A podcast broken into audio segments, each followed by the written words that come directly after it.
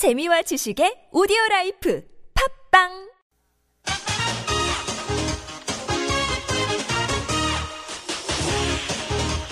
열린 아침 김만음입니다. 3부 시작합니다.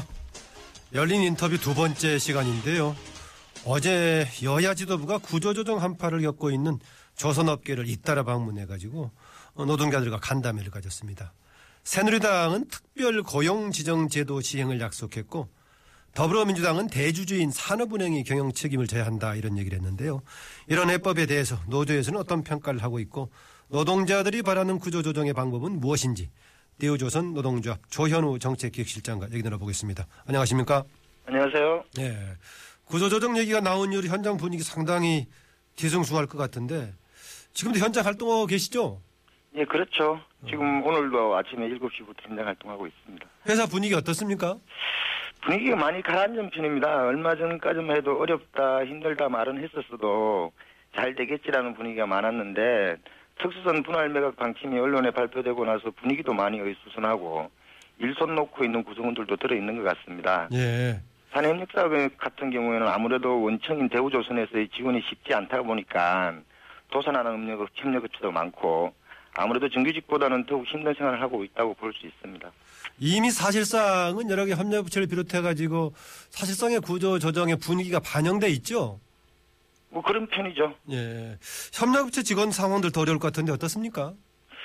협력업체 같은 경우는 아무래도 이제 지원 규모가 직영이나 정규직보다는 조금 어렵다 보니까 도산하는 데도 많고 또 실업자 최단금 신청하는 데도 굉장히 좀 많은 편입니다. 예. 그 이제 일단은 조선 3사가 마련한 자구책 보고 구조조정할 것인지 아니면 법정 관리하겠다는 결정하겠다는 건데 그렇죠. 대우조선 해양이 마련한 기존의 자구안에는 어떤 내용이 담겨 있습니까? 글쎄요.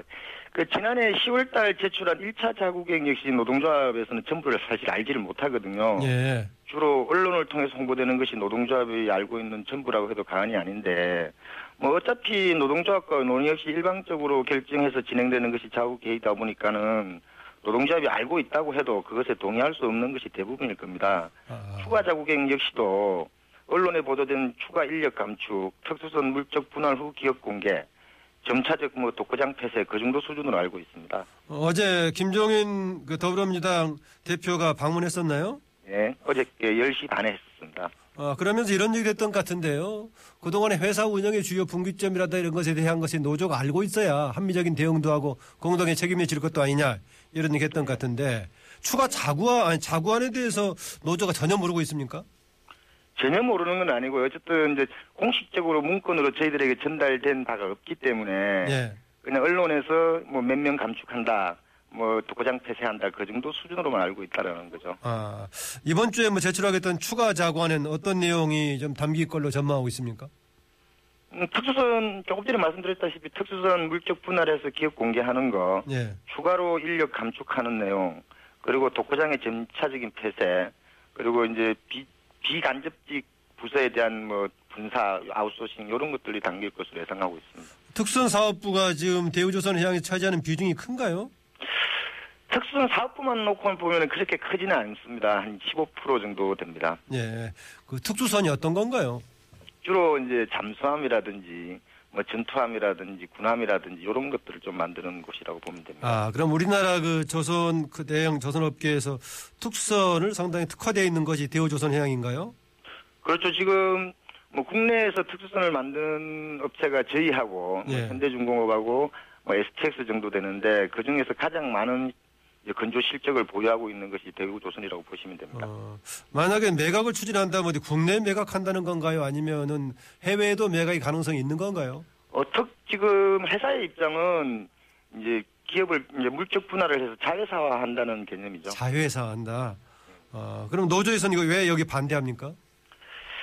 솔직히 이제 회사가 이야기하는 특수선 분할 매각은 뭐 특수선을 물적 분할하고 기업 공시를 해서 자금을 마련하겠다라는 것이 목적인 것 같습니다. 그런데 이제 저희들 같은 경우는 솔직히 해외 매각 대우조선 해양을 해외 매각하기 위한 사전 조치가 아닌가 그런 의구심을 버릴 수 없습니다. 왜냐하면 솔직히 뭐 대우조선 같은 경우는 정부기관의 산업은행이 매각하려다가 실패한 회사잖아요, 그죠? 예. 뭐 그 이유가 덩치도 크고 원체 금액이 많다 보니까 국내에서 살려는 사람들이 없는 것 같고.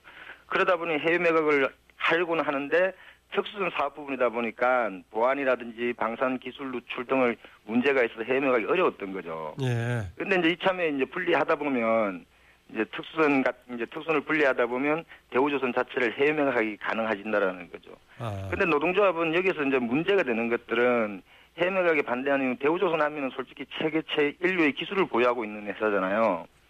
특히 LNG 선박 건조 기술 같은 경우는 세계 최고의 수준을 자랑하는데 중국이 이 기술에 솔직히 눈독을 잔뜩 들이고 있거든요. 네.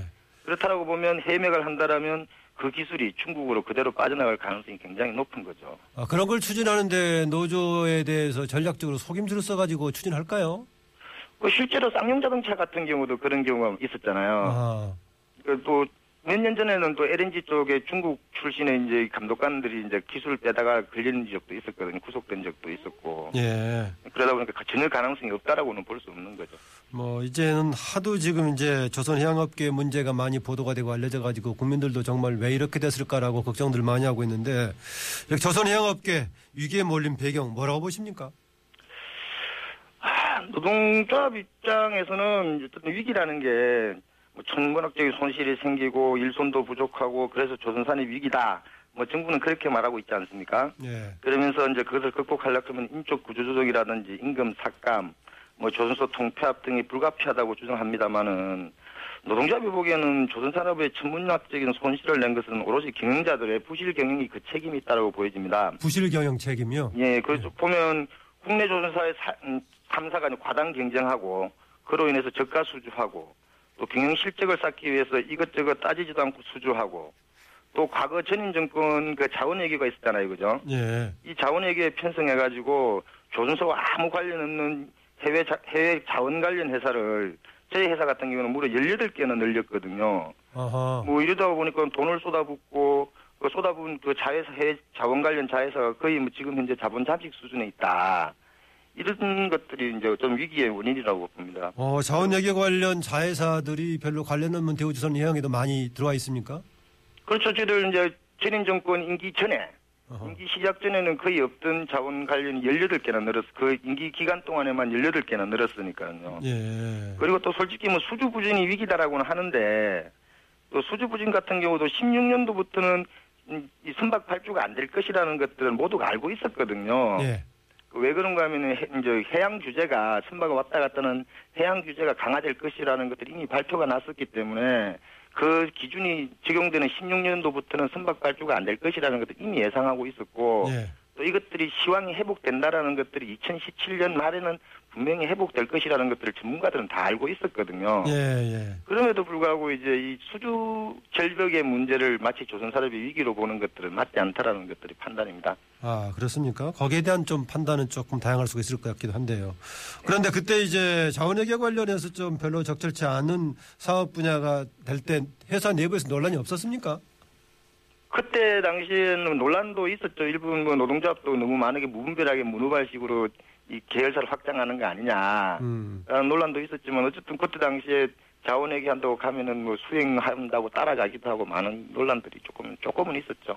예, 아까 이제 가장 큰 책임을 부실의 경영에 책임을 뒀었는데 당연히 뭐 이에 책임은 당연히 무리하겠지만은 그래도 어쨌든 간에 그 노동자들 포함한 전반적으로 구조조정이 불가피한 상황 아닙니까?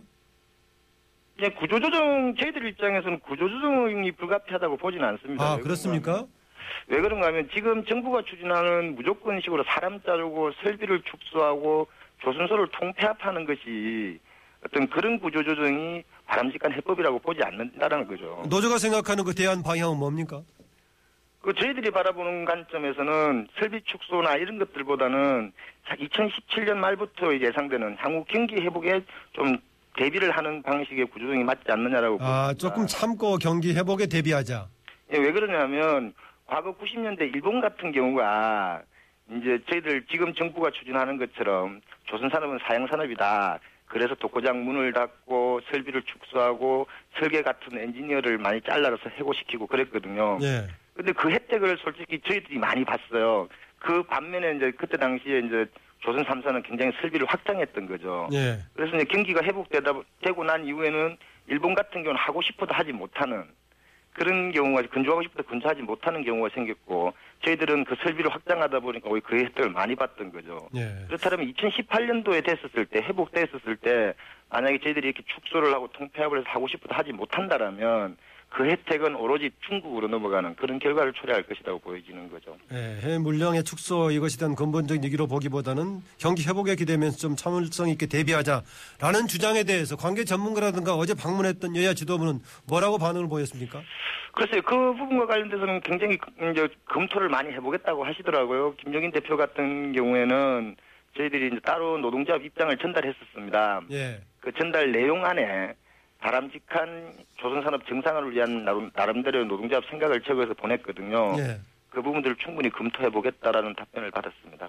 아, 뭐 이제 정치인들이니까 당연히 거기에 대한 바른 의견보다는 되게 접수하는 쪽으로 일단 얘기할 것 같은데. 그렇겠죠. 그러면 이제 새누리당 정진석 원내대표를 중심으로 얘기하고 있는 특별고용지원업종 같은 경우에는 노조가 생각하는 지금 대안 방향이라면 특별하게 필요가 없는 것 같기도 한데요. 아니, 그렇지는 않습니다. 왜 그런가 하면 뭐 솔직히 저희들이 조선 지역 이제 조선 산업을 고용 위기 지역으로 선정해 달라고 했던 이유는 요런 내용들하고 조금 달라요. 왜 그런가 하면은 조선 산업이 호황이든 불황이든 예. 해양 프로젝트가 인도되면서 생기는 실업자들이 많이 늘거든요.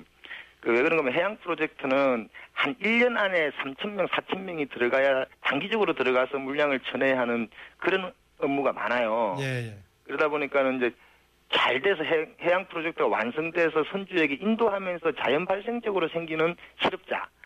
이 실업자들을 이제 이 정부가 책임지고 고용업종을 지원해야 된다라는 거죠. 예. 어제 이제 김종인 대표 경영진에게 책임을 먼저 물어야 된다는 말은 타당 같기도 한데 대우조선해양의 경우에는 산업은행이 49%의 지분을 갖고 있던가요? 네네, 49.7% 정도 가지고. 그럼 50%네요, 사실상이요? 그렇죠. 그러면 산업은행의 책임을 어떤 식으로 물을까요? 그래서 어쨌든 저희들 같은 경우는 산업은행이 이제 산업은행 지분소가 가능할까요? 그것들은 아마 뭐 법적으로나 그런 거는 좀 불가능할 것 같고요. 어쨌든 이제 부실 경영과 관련된 대우조선 같은 경우는 산업은행에서 직접 재무담당 부사장을 내려보냈잖아요. 그죠? 예. 재무담당 부사장을 내려보냈다라는 이야기는 재무와 관련되어서 어쨌든 나름대로 책임성이 있는 거 아니냐. 그렇다면 그와 관련된 책임을 어쨌든 대우조선이 정상화시키는데 그 역할을 다 해야 된다라는 거죠. 사람을 처벌하고 누구를 징계하고 하는 것들도 책임자 처벌에 들어갈 수도 있지만 어쨌든 대우조선 정상화를 하는데 한 발 빼는 자세는 맞지 않겠다. 그것도 책임을 지우는 자세일 것 같다라는 생각은 듭니다. 뭐 이제 항상 제가 지금 말씀드리려고 이 얘기 이제 구조조정 얘기가 나올 때마다 항상 듣기에 불편하시겠지만은 기존 노조 얘기가 나오죠. 그렇죠. 뭐 특히 불편하실 건데 네. 뭐 이렇게 지원책 안전망 강화하는 것은 당연히 필요하지만은. 그래도 지금 이렇게 그대로 둬서는 안 된다라는 것이 조금 국민의 일반적인 여론 같기도 한데 제가 여론을 잘못 파악하고 있는지 모르겠습니다.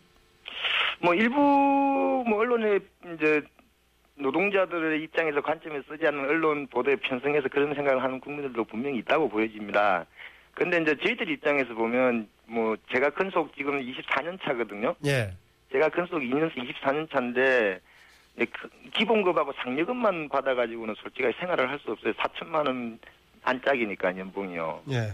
근데 이제 뭐 잔업을 많이 하고 특근을 많이 하고 그나마 이제 성과급이라는 명목으로 받는 돈 있잖아요, 그죠? 예. 그런 것들을 받아야만 거의 뭐 6,000만 원 조금 안 되는 수준들인데 이제 지금 성과 안 났다고 다 빼고는 저는 이제 3,500에서 4,000만 원 수준을 가지고 한 해를 살아야 되는 입장이죠. 예. 그런 의미에서 보면은 그런 연봉을 받는 사람은 기중 노동자다. 그러니 당연히 잘라라 말아라. 혹은 이것도 책임을 고통을 분담해야 되는 거 아니냐라고 이야기하는 것들은 조금 거리가 있는 것 같습니다. 네, 대체로 지금 이제 노조가 생각하는 방향, 대안하고 지금 흔히 거론되고 있는 방향하고 좀 엇갈리는 것 같기도 합니다. 흔히 거론된 쪽은 업종별로 뭔가 조정이라든가 심지어는 인수합병 얘기까지 되고 있는 것 같은데 노조 향후 구조조정 과정에서 어떤 방식으로 대응해 나갈 건지 마지막 들으면서 마칠까 합니다. 그럼 노동조합은 어쨌든 구조조정 방향과 관련돼서는 노동조합이 당사자 참 이해 당사자가 참여 없는 일방적인 구조조정과 관련돼서는 단호히 반대를 하고 있습니다. 예. 또 그리고 그거와 관련되어서 노동조합 입장을 갖다가 악의적으로 호도하는 언론 혹은 또 여론전에 대해서도 당연히 반대를 합니다. 그렇지 또한 또 노동조합이 우려에도 불구하고 정부나 채권단이 일방통행시 구조조정 움직임이 있다면 단호히 거부하고 바람직한 조선산업을 살리기 위해서라도 노동조합은 강력한 투쟁에 돌입할 것입니다. 그런데 반면에 진정 조선산업을 발전을 위해서 당사자의 참여를 보장하고 노동자가 동의되는 방식으로 바람직한 조선산업을 정상화하는 고민들을 하고 있다라면 그 자리에는 노동자비 기꺼이 동참할 것입니다. 그리고 그 속에서 노동자비 만약에 해야 될 역할들이 있다라면 충실히 이행할 것을 이행할 생각입니다. 네, 오늘 말씀 고맙습니다. 예, 고맙습니다. 네, 지금까지 대우조선 노동조합 조현우 정책기획실장이었습니다. 열린 아침은 다양한 목소리로 채워지고 있습니다. 구조조정 문제에 대해서요, 지금 얘기했던 노조와 다른 입장도 조만간 들어보는 시간 마련하겠습니다.